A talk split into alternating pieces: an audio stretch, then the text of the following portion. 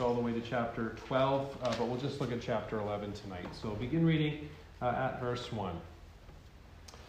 Now Jephthah the Gileadite was a mighty man of valor, but he was the son of a harlot, and Gilead begot Jephthah.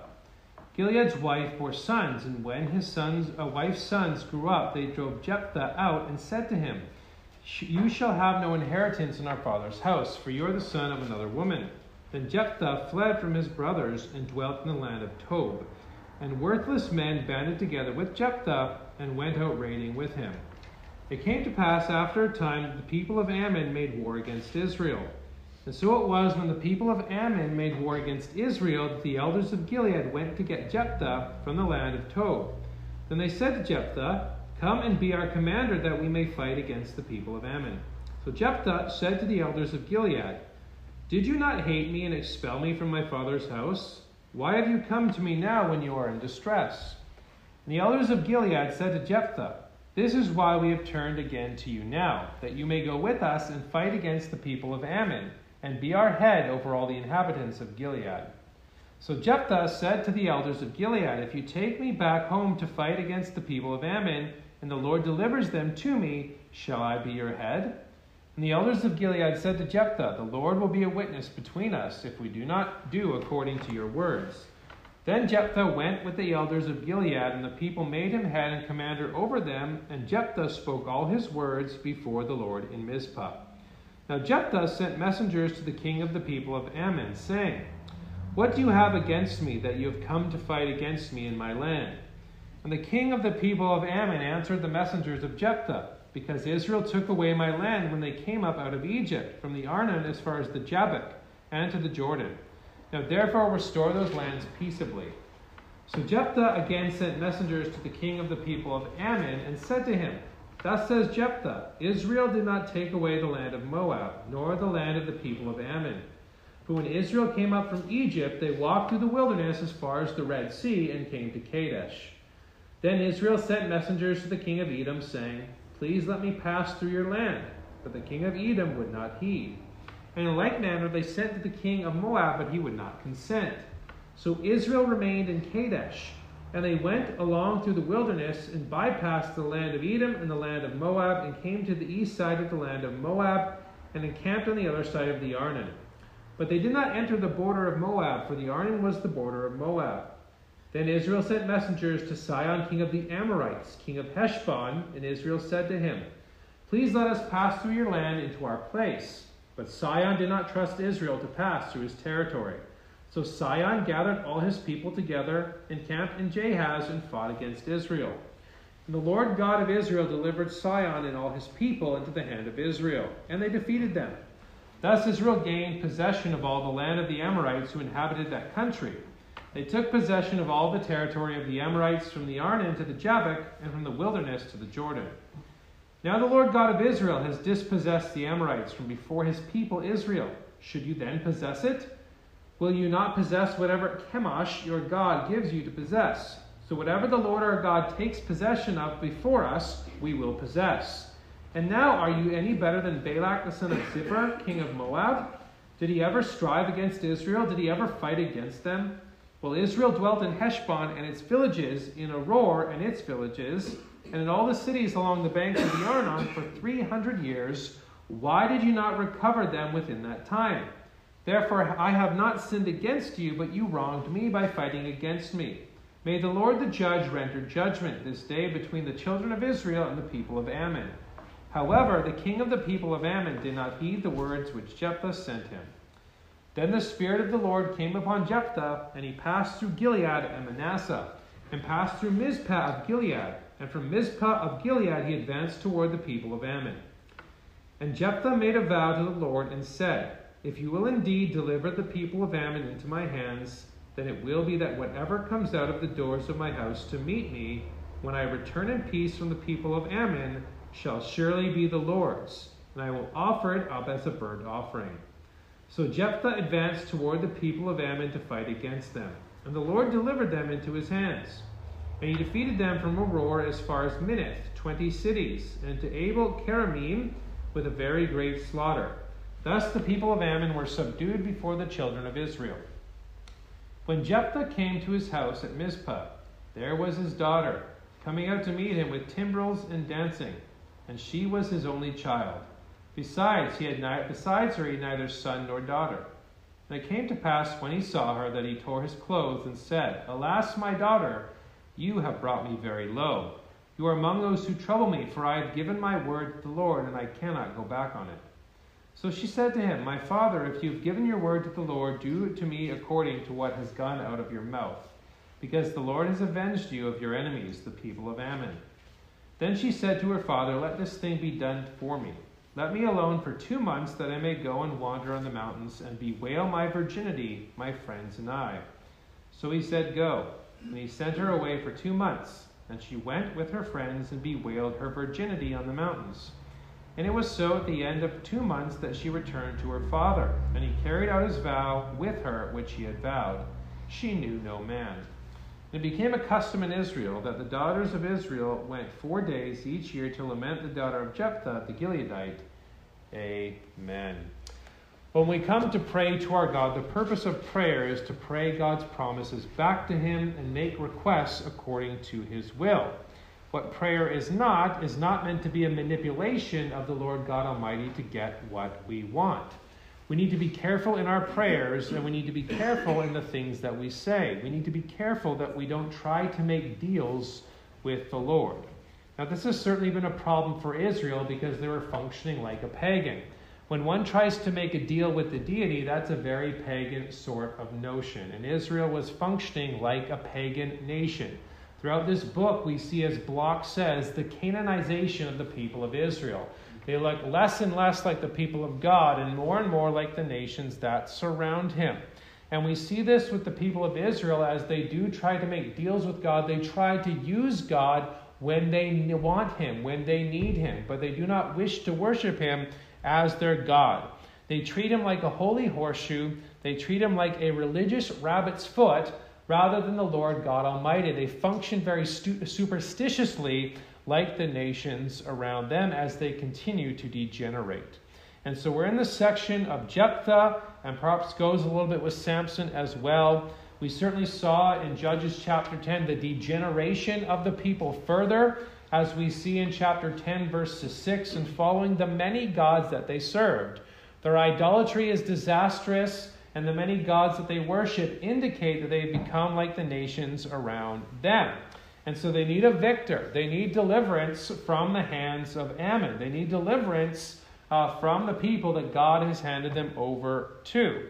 And so we do see a glorious victory under Jephthah, this judge, but we also see his tragic vow as well. Because the problem, I think, is very clear. It's when one does not trust in God. And when one does not trust in God, one begins to manipulate God. One begins to negotiate with God rather than trust in his promises. Again, this is a problem for Israel. They did not trust in the word of the Lord, but tried to negotiate with the Lord. Again, this is a very pagan sort of notion. It goes something like this If God, you will do this, then I will. Rather than trusting Him, rather than worshiping Him, rather than honoring Him, it is trying to make a deal with the Lord. Now, thankfully, God redeems us of all of our sins, and He's forgiven us of all our sins, past, present, and future. But if we're being honest with ourselves, sometimes we, the people of God, can be manipulative. Sometimes we, the people of God, can be superstitious. We can be superstitious when it comes to our words, we can be superstitious when it comes to how we worship, and sometimes we can be superstitious with our devotions. It has to be at this certain time. It has to be in this certain place. It has to be in this certain moment. But so sometimes we can still have that idea within us. We can still have this mercenary spirit, this manipulative spirit, and we need to be watchful uh, in our Christian walk. So in Judges 12, we see the victory, but we also see the tragedy of Jephthah. We see his faith in some instances, but we also see his lack of faith as Yahweh uses him to save Israel from Ammon. So, victory and tragedy, faith and lack of faith. And we see this all in his words. Notice there's a lot of negotiations that are going on throughout this chapter. And so, we're going to frame the three points with this idea of negotiating. So, the first point will be a negotiation with Gilead in verses 1 through 11. Secondly, we'll see a negotiation with Ammon in verses 12 through 28. And then lastly, we'll see a negotiation with God in verses 29 to the end, so 29 to 40. So, negotiation with Gilead, negotiation with Ammon, and then a negotiation with God. So, let's first look at a negotiation with Gilead in verses 1 through 11. Now, again, the context is important. Chapter 10 sets the stage. We see the cycle begin there. This is after those two minor judges, Tola and Jair. Uh, we don't know much about them, but we see that God uses them to uh, save the people. God uses them to redeem the people. Uh, but we see their, um, their wickedness abounds all the more. Idolatry after salvation continues. So the people are severely distressed. They cry out to the Lord. They say, We have sinned. And as I said, that's not repentance. It is, again, this manipulation. Again, it is a crying out. We see God knows what they're doing. And He says, I delivered you. I saved you. I know what you're going to do. God knows their hearts. God recognizes that. And so they again say, We sinned. And then there is that difficult verse that says, And his soul could no longer endure the misery of Israel. And so he's going to redeem them, he's going to save them, but not because of their repentance. Again, we've seen the cycles before. It's not repentance, it's a cry out in distress. And God is good, God is pleased to save, and God is pleased to deliver them, but not because of their so called repentant heart.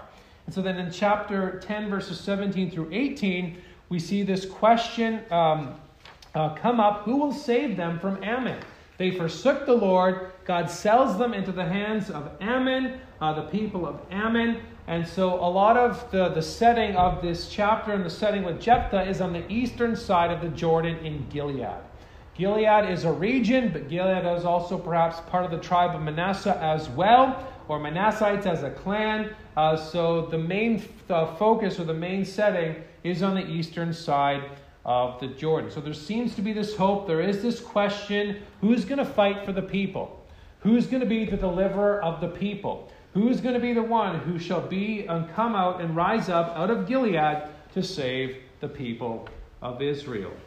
Then this is where chapter 11 begins. And we have some background information here. We return to the main sort of time frame of the setting of this of the situation, verse 4, but we see some background information. Who is going to save the people? Well, we see verse 1. Now Jephthah the Gileadite was a mighty man of valor. That's great. It checks the box. He's a Gileadite and he's a man of valor. That's exactly what they need. They need a mighty man. They need a man who is good with artillery, a man who is good with the army, a man who's got military strategy, and a man who is ready to go into battle to fight for his people. So he's part of the eastern tribes where Ammon was wreaking havoc. Uh, so he's, by and large, it seems like a good start. But then we see some issues with Jephthah. We see his birth, and then we see his being an outlaw.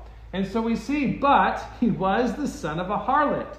And Gilead begot Jephthah. Now, again, Gilead is the, uh, uh, probably the name initially of the tribe, the first Gilead. Uh, but Gilead would have been a name that people perhaps used later on as well. So uh, Gilead was his father's name. Uh, the namesake of the tribe was his father's name. And so he was the son of a harlot. So he's a mighty man of valor, but he's the son of a harlot. And one question you have to ask yourself is why was his dad going to see a harlot? That should, you know, pop up in our minds. Why is this happening uh, in Israel? And so he's the son of an, you know, of an illegitimate affair. He's the son of one who is not his father's wife, and she begets Jephthah. Now, the indication seems to be that he is the firstborn, because verse 2 Gilead's wife bore sons. And when his wife, so not Jephthah's mother, when his wife's son grew up, they drove Jephthah out and said to him, They forgot the inheritance rights of the father's children from Deuteronomy chapter 23. So we see that he's the son of a harlot. We see his greedy brothers who not, not who negotiate, but mainly just drive him out. They say, You're going to have no inheritance. You're going to have nothing. They're violating Deuteronomy 23. They're going against those inheritance laws. You shall have no inheritance in our father's house, for you are the son of another woman. So he is driven out. He's a mighty man of valor, but he is driven out. Verse 3. Then Jephthah fled from his brothers and dwelt in the land of Tob. and worthless men banded together with Jephthah and went out raiding with him. So, being these worthless men recognize his might, they, they recognize his gravitas, they recognize that he is the one to be followed, and he lives a life as an outlaw. He lives this life as a marauder. He is, lives this life, uh, a valiant man, but a son of a harlot, and he's, so, he's not on the short list of potential saviors with all these things. He's mighty, but he's a son of a harlot, and he's also this uh, outlaw as well. So he's an outlaw, but he is mighty. He's one that would not be one you would think would save uh, his people from Ammon. But that is just the thing, isn't it? Yahweh uses men who are despised and rejected. Now, Davis makes that connection with despised and rejected. Uh, certainly, Jephthah has his issues, but we'll see talk about being despised and rejected a little bit more in just a moment. So he is this outlaw, he's driven from the land, but then the people need him. And so he's brought back to the land. We see how the outlaw returns to the land uh, in verses 4 through 11. So they have this problem. Gilead has a problem. We return to the main time frame of the narrative. And it came to pass after a time that the people of Ammon made war against Israel. So they have been oppressed by Ammon for 18 years. The people now, uh, the specific war is in view. They made war against them. And so Gilead needs help. They probably heard of the marauder, the marauder Jephthah and all his marauding that he does. And so they make war. Uh, they come after they made war. The elders of Gilead go and get Jephthah from the land of Tob. Then they said to Jephthah, "Come and be our commander, that, mean, that we may fight against the people of Ammon. Please come and be our Savior. The people who thrusted Jephthah out are now asking for his help, and he recognizes that. He recognizes that they are using him because he says in verse 7 So Jephthah said to the elders of Gilead, Did you not hate me and expel me from my father's house? Why have you come to me now when you are in distress? Now, many commentators Matthew Henry, Dale Ralph Davis, Daniel Block, all recognize parallels with what we see in verses 4 through 11 with what we saw in verses 6 through 18 in chapter 10. That is, Israel is treating Jephthah, or Gilead is treating Jephthah, just as Israel has treated Yahweh. And there's a lot of the same wording that is used in both of the chapters. And it's important to see that Israel uses Jephthah just as they used Yahweh. Similar language is used. It's again a sign of paganism, wanting something from God when they need it, rather than having loyalty all the time. And Jephthah recognizes this. He sees this. What have you done? Why have you come to me now when you are in distress? And the elders of Gilead said to Jephthah, verse 8, This is why we have turned again to you now, that you may go with us and fight against the people of Ammon and be our head over all the inhabitants of Gilead. So fight for us, be our commander. Then, if you win, then you can be our head. So Jephthah said to the elders of Gilead, If you take me back home to fight against the people of Ammon, and the Lord delivers them to me, shall I be your head? The elders of Gilead said to Jephthah, The Lord will be a witness between us if we do not do according to your words. Then Jephthah went with the elders of Gilead, and the people made him head and commander. And Jephthah spoke all his words before the Lord in Mizpah. So the word was secure, the word was affirmed, and he spoke to the Lord at Mizpah concerning these very things. But we don't see the specific words. There's only one time Words are uh, actually spoken to Yahweh uh, by Jephthah in this chapter, but we see in general he's speaking in light of what the Gileadites have said to him, and God functions as that witness against them. So he is uh, made leader, he is made the commander, this one who was despised and rejected. Now, again, Davis points out, again, application sometimes difficult. How do we draw it out? That's why other guys are very helpful sometimes. And Davis does draw out that the servants of God most of the time are despised and rejected. I mean, the Lord Jesus Christ was despised and rejected by men in a different way, although I do believe that the judges, the saviors, point ahead to the Lord Jesus Christ. Their failures magnify the perfection of the Lord and what he does. And He is the one who is truly despised and rejected by men. And the important thing to recognize is most of the time you and I are going to be despised and rejected. If Christ was persecuted, we're going to be persecuted. If God was used, we're going to be used. And it's unfortunate that sometimes it does come by way of the people of God, because the people of God still have remaining corruption. The point is, we shouldn't be surprised by it. We ought to honor God, we ought to glorify God. Whether we receive notoriety or applause from men, we ought to honor God regardless, for God has warned us that in this world we will have tribulation, but be of good cheer. I've overcome the world. So that's the negotiation with Gilead. The one who is driven out is now the one who is needed.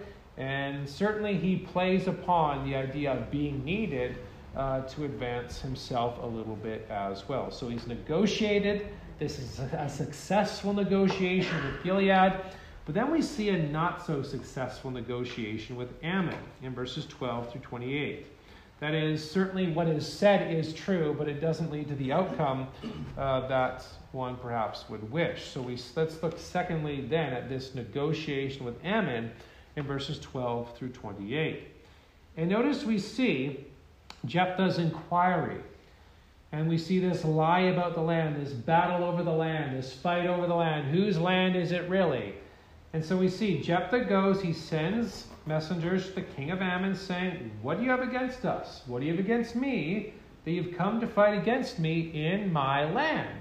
Well, Ammon thinks it's their land. Verse 13.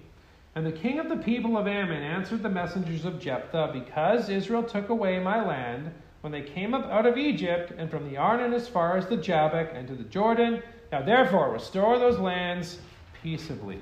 Their claim is that Israel took away our land.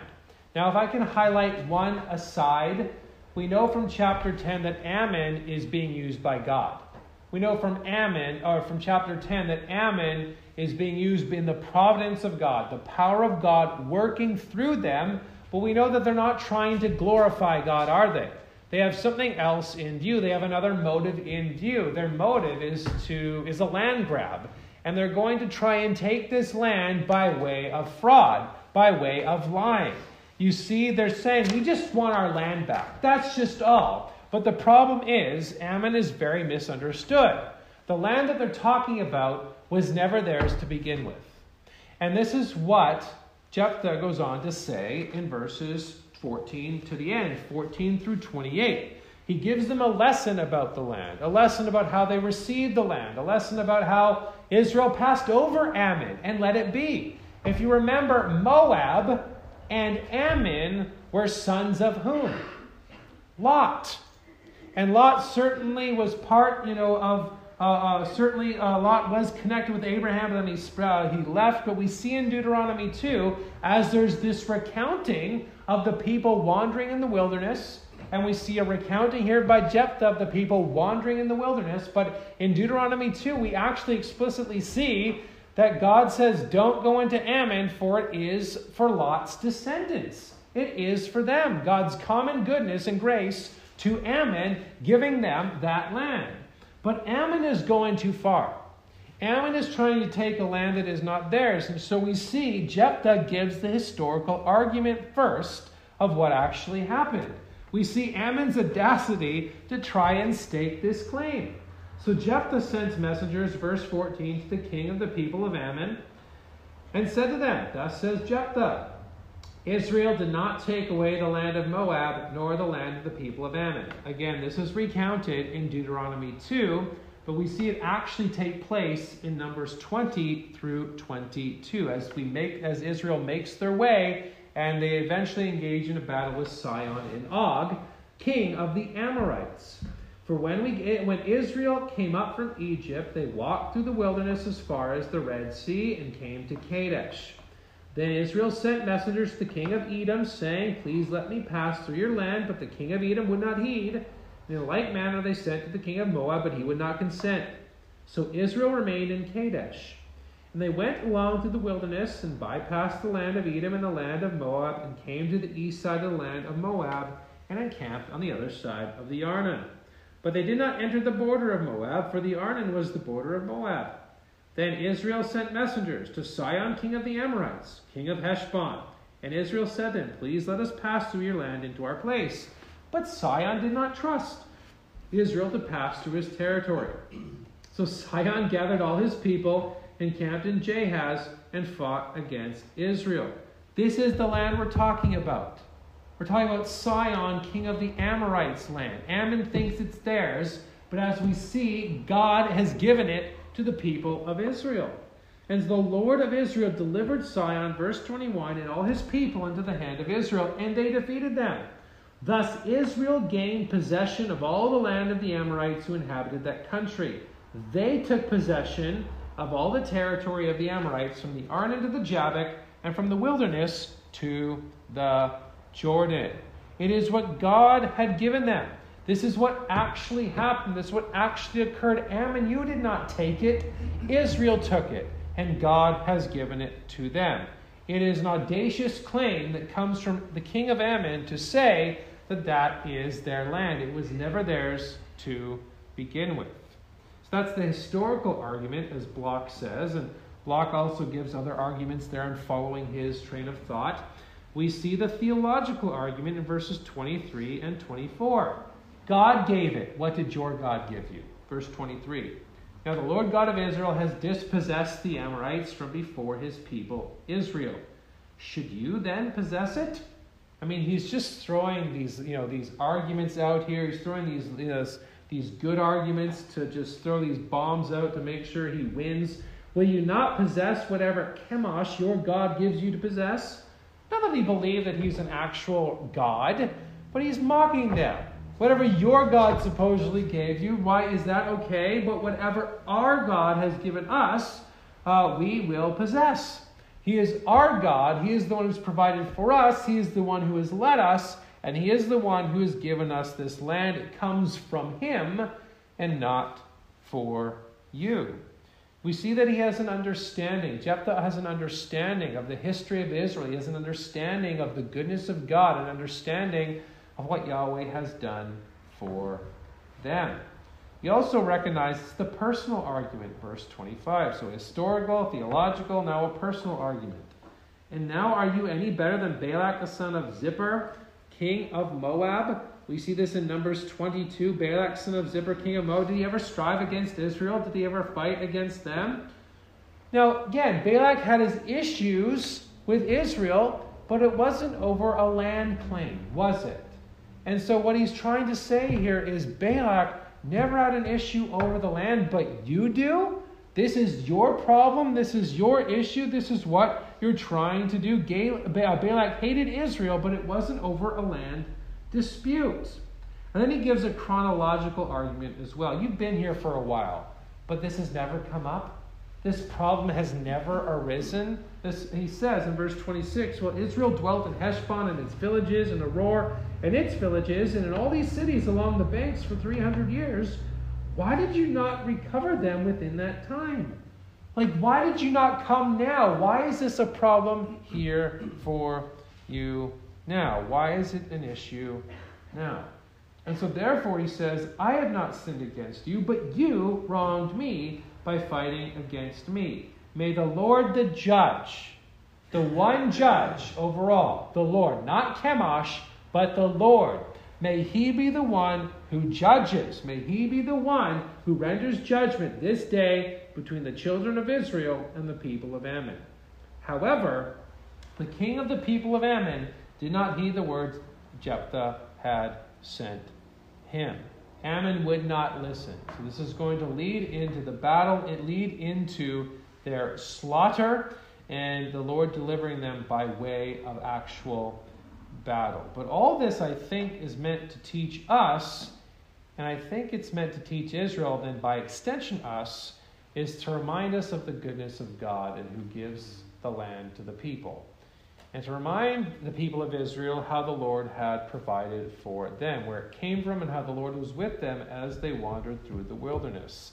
The history lesson for Ammon is a history lesson for Israel. The original audience need to be reminded about who God is, need to be reminded about what He had done for them, They needed to be reminded of the goodness of God. Psalm 136, with all the repetitions of his love endures forever, or his mercy endures forever, recounts all that God has done. And it also includes when God takes and defeats Sihon and Og. As God slays those kings for the people, his mercy endures forever. What was one of the key issues in Israel? They forgot God's goodness. They forgot that he gave them the land. They forgot that his mercy endures forever and they've been worshiping the gods of the nations. They've been treating God like one of the gods around them. And so that's that negotiation with Ammon. It doesn't go the way perhaps Jephthah wanted it to go. And so this leads then into Jephthah negotiating with God in verses 29 through 40. So we do see his victory.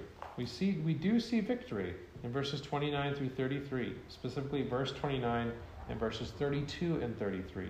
We're going to look at those verses first, then come back to verses 30 and 31. So we see the victory of the Lord. We see the Spirit of the Lord descend upon him, come upon him, verse 29. Just like we've seen with other judges, he's empowered to be the Savior, empowered to be the deliverer. He's not an ignorant man. He knows the history of Israel, he knows things, and the Lord is with him to help him. He speaks to the Lord at Mizpah. And so the Lord is with him. He then passes through Gilead and Manasseh uh, and passed through Mizpah of Gilead. And from Mizpah, Gilead, he advanced toward the people of Ammon. So uh, he calls upon them to help. He calls upon these people to aid. And this is going to be in contrast with Ephraim's Sibboleths when we get to chapter 12. But Manasseh is ready to help. Uh, just like the, uh, we see with Gideon as he you know, calls upon tribes, they're ready to help, but Ephraim uh, is not ready to help. But we'll see more of that next time. And God does bring a glorious victory, verses 22, uh, 32 and 33. Jephthah advanced toward the people, fights against them, and the Lord delivered them into his hands. A great victory.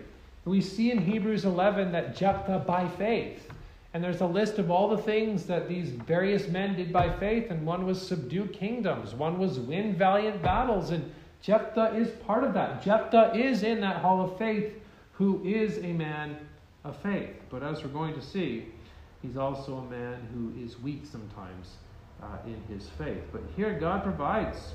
He defeated them from Aroer as far as Minnith, 20 cities, and to Abel Keramim with very great slaughter.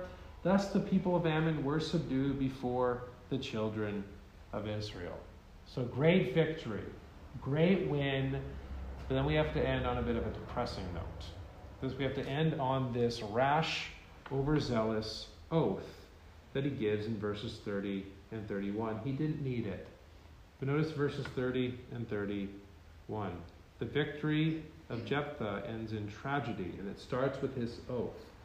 Jephthah made a vow, or vowed a vow to the Lord, and said, If you will indeed deliver the people of Ammon into my hands, then it will be that whatever, or perhaps better, whoever, could be whatever or whoever, comes out of the doors of my house to meet me, when I return in peace from the people of Ammon, shall surely be the Lord's. He could have just stopped there, but he kept going he opened his mouth.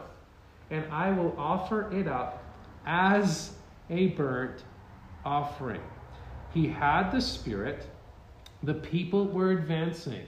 This is not a request of faith, but manipulation. This is a negotiation. This is not trust in the promises of God, but to further manipulate. Perhaps he felt like the negotiation didn't go well with Ammon and he needed a little bit more, but rather than seeking a sign of faith, he manipulates and says, Whatever or whoever comes out of my house. And there's no indication that Jephthah did not know what he was saying. Now remember, he has great qualities, but he is a marauder, and it is a he has and it is an idolatrous time in Israel. And one commentator suggests that an animal sacrifice would not have been special. That's just normal but something greater needed to be sacrificed. Something more costly needed to be given up. And again, the way the Hebrew could be, it could be translated whatever, but it also could be translated whoever. And when you think about it, who is most likely to come and visit him when he returns? A person. Davis says, I have a problem with those who claim Jephthah would never have sacrificed his daughter because that would have been against Yahweh's law. They automatically assume that Jephthah was consistent with what he knew. Is it not just as conceivable that, in spite of that knowledge he had, he convinced himself that such a sacrifice, given the emergency, might be not only entirely proper, but also deeply pious? Here is an extravagant sacrifice. Here is a costly sacrifice. He's using holy and pious language to sound like he is committed to the Lord. Brethren, you and I can do this all the time, not in the same way, but using holy and pious language, sometimes to manipulate our Lord. One example that I thought of as I was going through this, and uh, other examples I've thought of as well, but one was William Carey and his first wife. He thought in a similar sort of way, not to sacrifice his wife, but holy and pious language. He took the language of you must uh, leave father and mother and wife and son literally. I know William Carey did a lot of good things for the kingdom of God, but his first wife, Dorothy, did not want to go. And rather than recognize his commitments to his wife, he said, I was going to go anyway. And it happened to be he was on the boat, ready to go, without his wife. Something happened with the captain of that boat. He didn't pay his taxes. I don't know all the details. They all did come off that boat. He went to go get his wife, and then she finally came crying the whole way as they're about to go off to India. She did not want to go. But the point is, he used that language, holy and pious language, in a way that I don't think is meant to be used. And we see this here. He is Jephthah is negotiating. He is viewing it as a deeply pious thing. I'm willing to sacrifice whatever, if or whoever, if you will deliver us from Ammon, which the Lord does. And the tragedy continues in verses 34 through 40. When Jephthah came to his house, I mean, the way it's written is great, isn't it? great but depressing. It's meant to be depressing. When Jephthah came to his house at Mizpah, there was his daughter. She comes out to meet him with timbrels and dancing. The reader is meant to gasp. Here is the vow, here is who comes out. Here is what he said, and here's the one who comes out. And to make the tragedy worse, she was his only child. Besides her, he had neither son nor daughter. His daughter, his only daughter. Now, this is important for several reasons the cost of a rash vow, but perhaps there is some biblical connection to Genesis 22 or contrast with Genesis 22 when Abraham offers up Isaac. Three commentators mention this and one writer goes into more detail with connecting the two or perhaps recognizing some of the contrast going on. I mean, in Genesis 22, that's the main point of the narrative. It's driving to this climax, driving to this point. Whereas this, it's not needed. It's just boom, it's thrown in there. Jephthah just does it. He doesn't need it, but it is superfluous. It's not necessary. In Genesis 22, God is testing the commitment of Abraham. But here, Jephthah is testing the commitment of God. In Genesis 22, God intervenes, but here there is no intervention. Intervention. In Genesis 22, it's the father of promise. Here in Gen- Judges 11, it is the son of a harlot. In Genesis 22, it is Isaac, the named one, the promised one. Here we have a nameless offspring, the only child of Jephthah, both only children. Uh, it's meant to confirm faith. Here it is in Genesis 22. Here it is to confirm faithlessness. Her, her, his daughter, his only daughter. And also, as well, it's important to highlight his daughter, his only daughter, as it is connected with her death as a virgin. He opened, and so I'll get to that in just a moment. But we see the tragedy unfold further. Verse 35 And it came to pass when he saw her that he tore his clothes and said, Alas, my daughter, you have brought me very low. You are among those who trouble me. Of course, he blames his daughter. For I have given my, I have given my word, or I have opened my mouth. Sometimes it's best just to keep our mouths shut, right? It's just to be, best to let our words be few. I mean, Ecclesiastes 5 talks about that. When we come to the house of the Lord, we ought to come with reverence and awe and fear the Lord. And even in Ecclesiastes 5, we must not make sure we don't have rash vows. And here's this rash vow that he makes. Because if you make a rash vow, then you have to keep going with it. And he makes that rash vow I have opened my mouth, I cannot go back on it. And her response truly is remarkable. We certainly see her death but her response initially is quite fascinating. She said to him, My father, if you've given your word, if you've opened your mouth, the Lord is how the Hebrew is translated. Do to me according to what has gone out of your mouth, because the Lord has avenged you of your enemies, the people of Ammon. Do as you have said. But I have this one request, Dad, before you sacrifice me. Verse 37 Then she said to her father, Let this thing be done for me. Let me alone for two months, that I may go and wander on the mountains and bewail my virginity, my friends and I. That wandering was the word used that we saw in Hosea chapter 12 when we see Judah wandering, Judah walking, Judah wandering. We see she's wandering here in the mountains with her friends. And there's perhaps a contrast as well with Jephthah, how she how he didn't have any friends. His brothers drove him out. He had the marauders for his pals. Uh, but she actually has friends. I may go and wander in the mountains and bewail my virginity, my friends and I. And so he says, Sure, that's fine. Verse 38 Go. And he sent her away for two months, and she went with her friends and bewailed her virginity on the mountains. But then the vow is carried out. Verse 39. And it was so at the end of two months that she returned to her father. And he carried out his vow with her, which he vowed. Same language as verse 30. The vow he vowed, he's carrying out the vow which he vowed, and she knew no man. Now, brethren, some modern delicate minds like to try to sanitize this chapter and say she didn't actually die. It's just she was uh, kind of sentenced to a life of perpetual virginity because it says she knew no man. I don't think that's what happened, especially the way the chapter unfolds, the way it reads. He vowed a vow, he fulfills the vow that he vowed. I mean, everything we see about this, the way it's placed, the way it's put, highlights in my mind very clearly that he actually goes through with it. Now, the text reads in such a way without much comment. It's not that Yahweh approves of it, but Yahweh doesn't intervene either. And I think it highlights a problem and highlights the lesson for Israel that they cannot manipulate God. And if they manipulate God, look where it leads. It leads to tragedy.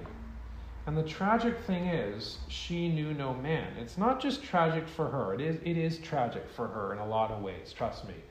But the main tragedy is Jephthah, isn't it? I mean, she wasn't able to have uh, get married and have children because her father engaged in a rash vow. But also notice, it was his only daughter, and she knew no man. The main reason it ends with she knew no man is to highlight that Jephthah no longer has a line. That's why that is included there. And we can't miss as well that the minor judges function as a bookend and a comparison with Jephthah. We see Jair has 30 sons. We see Ibzan has 30 sons, and he gave away 30 daughters in marriage. But Jephthah had one daughter, and he sacrifices her and she, uh, based on a rash vow that he made, and she knew no man. Now, again, Yahweh does save, but a lesson for Israel as well is if they do not trust in the Lord, they will be blotted out. If they do not follow the things of God, they will have no more line. They will be remembered no more. And the irony is look who is remembered And it became a custom in Israel that the daughters of Israel went four days each year to lament the daughter of Jephthah the Gileadite. It is his daughter who is remembered. Now, thankfully, there is a bit of a mercy with Hebrews chapter 11 because he is remembered there. But Jephthah, that starts off with, I guess, starts off with tragedy, being driven out from his family, has this great victory, but it does end in tragedy. And I think the thing we need to take away is to remember God's sovereignty and to trust in his promises. Trust in the sovereignty of God, trust in his word, trust in what he has said. I think that is the main thrust, especially as we see the comparisons with uh, Genesis chapter 22. That was what? A test of faith. Here we see, in a lot of ways, an example of faithlessness. We need to trust in God's promises, trust in His sovereign power over all things. And when we pray, it is praying His promises back to Him. He has spoken, and we make requests according to the will of God. We're not meant to engage in holy manipulation. We're not meant to have rash vows and piously worded manipulation, uh, and use piously worded manipulation to try and twist God's arm. Because rash vows and manipulation indicate a lack of faith. What shows faith is when we read His Word, we take Him at His Word, and that we trust in what His Word says. Brethren, we don't have to manipulate God, we have to trust in Him. That is the point.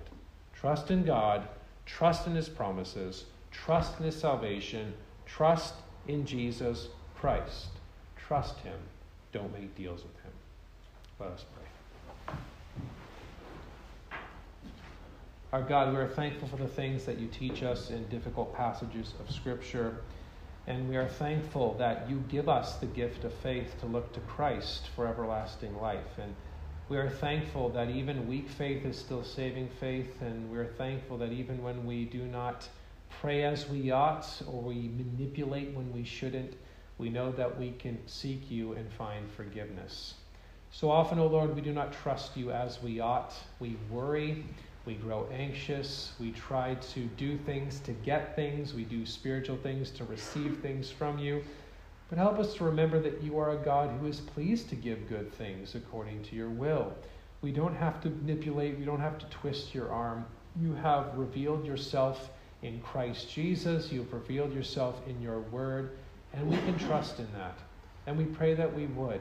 Help us to trust in your ways when it comes to the church and what the church should look like. Help us to trust in your ways when it comes to preaching. Help us to trust in your ways when it comes to how we grow in the things of God, how we grow and bear fruit, namely by your word, reading it, praying it, and being fed by it on the Lord's day. Help us to know that we can ask according to your will and you will answer according to your will.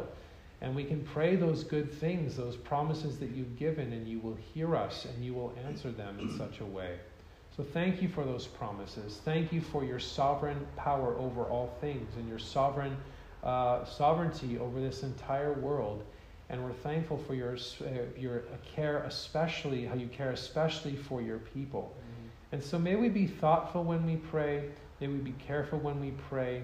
May our yes be yes and our no be no. And may we know more of your word and grow in it. May we remember your goodness, and may we remember the one who is despised and rejected by men, that we might be known by you. And we're thankful that we are known by you. Help us to trust in you, we pray. In the name of Christ, amen. amen.